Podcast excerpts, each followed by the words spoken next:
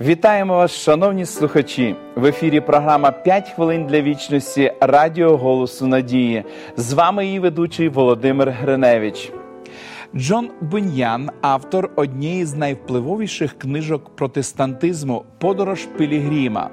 Велике враження на нього справило читання коментаря на послання до Галат Мартіна Лютера. Ця книжка сприяла його наверненню. У 1655 році Буняна обрали дияконом місцевої церкви, і він почав проповідувати. Невдовзі він став відомим оратором. Безліч людей збиралися послухати його, що викликало гнів тих священнослужителів, які вважали, що неосвічені і невисвічені люди не мають права проповідувати. У 1660 році Карл II відновив в Англії монархію, і пуритани втратили право на свободу богослужінь. Будь-яка літургія, відмінна від англіканської, була оголошена поза законом. Однак Буньян не припинив проповідувати, і з цієї причини був кинутий у в'язницю, пробувши там з 1660 до 1675 року. Хоча під час ув'язнення йому надавали деяку свободу, і він міг утримувати свою сім'ю, плетучи шнурки для взуття на продаж. У 1675 році його знову взяли під варту на 6 місяців за відмову припинити проповідувати. Можливо, саме тоді він написав велику частину свого головного твору Подорож Пілігріма. В цій алегоричній повісті описана подорож християнина, що шукає спасіння в небесне місто. За життя Буньяна ця праця перевидавалася 10 разів, і в якийсь момент стала найбільш читаною книгою в Англії після Біблії.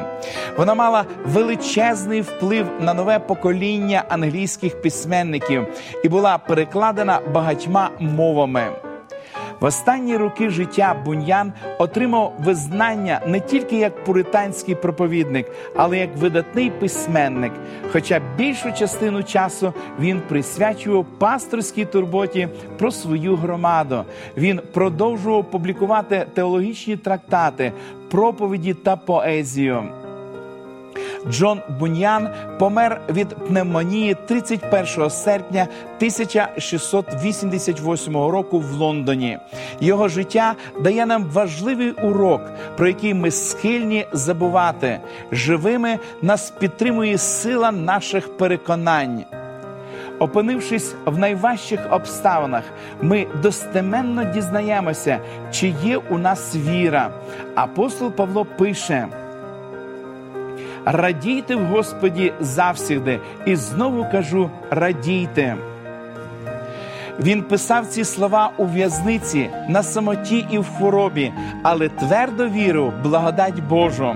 Чи пробуджують у вас ті обставини, в яких ви живете сьогодні, реально живу віру? Просіть Бога, щоб Він допоміг вам вірити в Його милість, в яких би життєвих ситуаціях ви не опинились. Помолимось. Дорогий Господь, ми щиро вдячні Тобі за сторінки історії, коли ми бачимо, як люди, які щиро вірили в Тебе і слідували за тобою у різних обставинах свого життя, старались залишатись вірними Тобі. Господи, ти залишив яскравий приклад на сторінках послання до Филипян, коли апостол Павло закликає християн, твоїх дітей з радістю надіятися на тебе. Господи, допоможи нам залишатися вірними Тобі і завжди радіти, що Ти наш Бог, а ми Твої діти. Молимось в ім'я Ісуса Христа. Амінь. Завжди радійте і дякуйте Господу в усяких обставинах, адже наш Бог завжди підтримує у життєвих випробуваннях. Пропонуємо вашій увазі цікаві уроки нове життя. Ви можете отримати їх, зателефонувавши нам за номером телефону 0800 30 20 20 або написавши на електронну адресу biblesobachka.hope.ua. Нехай благословить вас Бог. До побачення!